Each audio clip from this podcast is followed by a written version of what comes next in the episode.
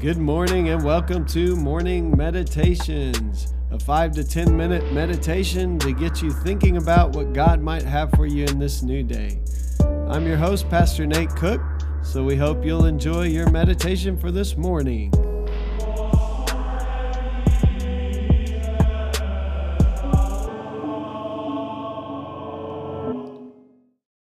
Hey, this is Pastor Nate, and this is your morning meditation for this morning. So today we're going to be reading from Genesis chapter 20, and we're going to start in verse 1. Now, Abraham moved on from there to the region of the Negev and lived between Kadesh and Shur. For a while he stayed in Gerar, and there Abraham said to his wife Sarah, She said of his wife Sarah, She is my sister. Then Abimelek, king of Gerar, sent for Sarah and took her. But God came to Abimelek in a dream one night and said to him, You are as good as dead because of the woman you have taken. She is a married woman. Now Abimelek had not gone near her, so he said, Lord, will you destroy an innocent nation? Did he not say to me, She is my sister? And didn't she also say, He is my brother? I have done this with a clear conscience and clean hands. Then God said to him in the dream, Yes, I know you did this with a clear conscience, and so I have kept you from sinning against me. That is why I did not let you touch her. Now return the man's wife, for he is a prophet, and he will pray for you and you will live. But if you do not return her, you may be sure you and all who belong to you will die. Early the next morning, Abimelek summoned all his officials, and when they had told him all that had happened, they were very much afraid. Then Abimelek called Abraham and said, Why have you done, what have you done to us? How have I wronged you that you have brought such great guilt upon me and my kingdom? You have done things to me that should have never been done. And Abimelek asked Abraham, What was your reason for doing this? Abraham replied, I said to myself, There is surely no fear of God in this place, and they will kill me because of my wife. Besides, she really is my sister, the daughter of my father, though not of my mother, and she became my wife. And when God had me wander from my father's household, I said to her, This is how you can show your love to me everywhere I go. Say of me, He is my brother. Then Abimelek brought sheep and cattle and male and female slaves and gave them to Abraham and returned Sarah his wife to him. And Abimelek said, My land is before you. Live wherever you like. To Sarah, he said, I am giving your brother a thousand shekels of silver. This is to cover the offense against you before all who are with you. You are completely vindicated. Then Abraham prayed to God, and God healed Abimelek, his wife, and his female slaves so they could have children again.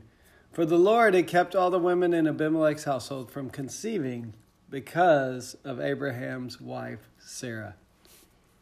Yeah, that was a lot of reading, but really just a short story to say here we are, and we're on down the road. Remember, in Genesis chapter 12, God called Abraham, promised him to make him a great nation, that he would be a blessing, and all people on earth would be blessed through him. Problem was, Abraham couldn't have children, his wife Sarah couldn't have children. And so we've gone on through all these chapters, all the way now to chapter 20. And in chapter 15, God promised Abram that he would surely carry it out. And God, even as we read, God promised on his own life. God took the weaker role in the covenant of blood and said, basically, if this doesn't happen, it's my life on the line, Abram.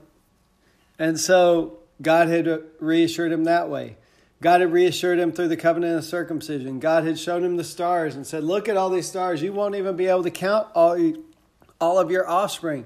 More recently, we read that Abraham had three visitors that came to him and told him, This time next year, this will happen.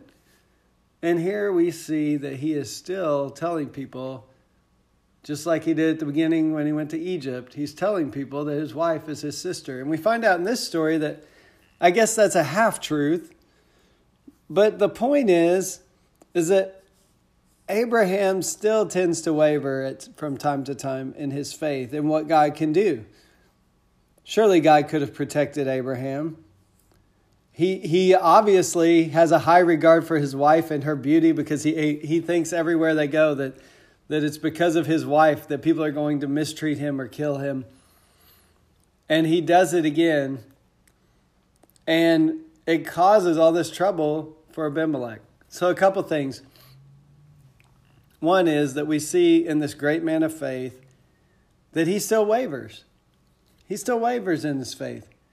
He's still telling people that Sarah is his sister instead of his wife because of fear. The second thing we, we see is that our actions affect others. And so nothing's happening to Abraham. He's kind of, he's just told this lie. But Abimelek, his whole house is about to be destroyed because of Abraham's lie. And I will say that sin is like that. Sin does not just affect us, and often we might not even see the repercussions firsthand right away, but people around us are always affected. And so many people think, well, if I do this, it's just between me and God, it doesn't affect anybody else. And exactly the opposite is true. That when we sin, we hurt those around us. And so today, I want to encourage you one, if your faith still wavers even after you've walked with God for a while, so did Abraham's. So you're in good company. And then just a reminder that even the smallest things like a half truth can have disastrous effects on other people. And so I pray that we would be a people who live with integrity and who live um, as people seeking to do God's will. Because our actions do not only affect ourselves, they affect everyone around us. Hey, that's just a thought for this morning, and I hope you have a great day. Well, thanks again for joining us for this morning meditation. Hey, do us a favor rate us on iTunes or even leave some feedback about our podcast so that other listeners can know how much you enjoy your morning meditations. Hey, have a great day.